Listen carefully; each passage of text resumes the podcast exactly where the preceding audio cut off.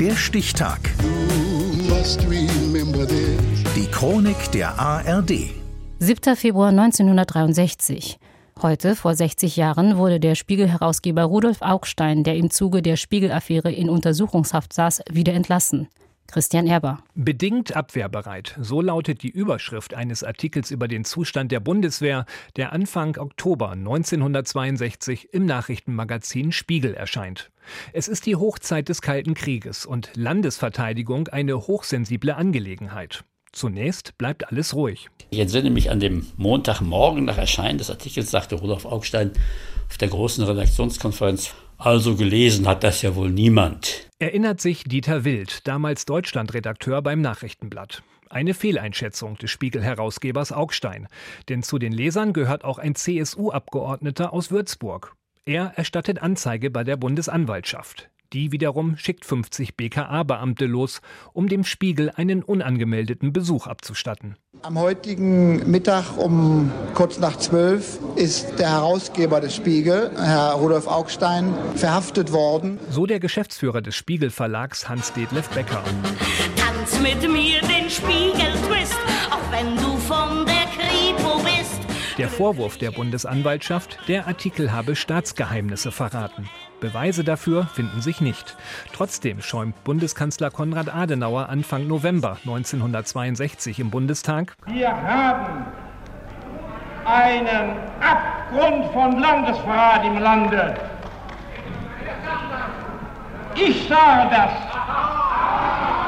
Doch der eigentliche Skandal ist das Verhalten von Verteidigungsminister Franz Josef Strauß. Der junge Bayer wird als kommender Bundeskanzler gehandelt. Doch der Spiegel watscht ihn und seine Politik regelmäßig ab. Nun sieht Strauß die Chance gekommen, gegen das Blatt vorzugehen. Den Verfasser des Artikels, Konrad Ahlers, lässt der übereifrige Minister sogar rechtswidrig im Spanienurlaub festnehmen.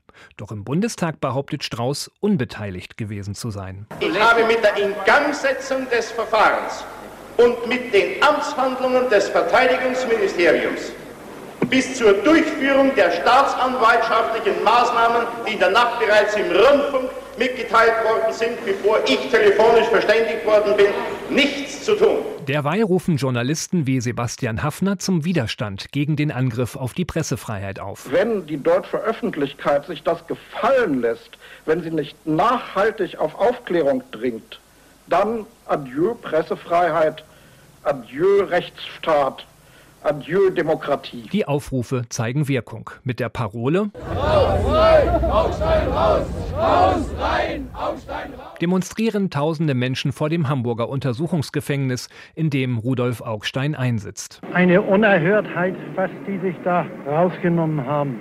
Ich habe so ein bisschen das Gefühl, dass es vielleicht so eine Art Racheaktion ist. Ich halte es in einer Demokratie für nicht ganz richtig. Nach 103 Tagen endet Augsteins Zeit im Gefängnis, weil die Haftgründe, Flucht und Verdunklungsgefahr, nicht mehr als gegeben angesehen werden. Ich bin in der Haft überaus korrekt behandelt worden, hatte aber selbstverständlich nicht den geringsten Kontakt zu anderen Häftlingen. Bin im Gegenteil äußerst lückenlos und man kann sogar beinahe sagen, streng überwacht worden. So Augstein über seine Zeit hinter Gittern.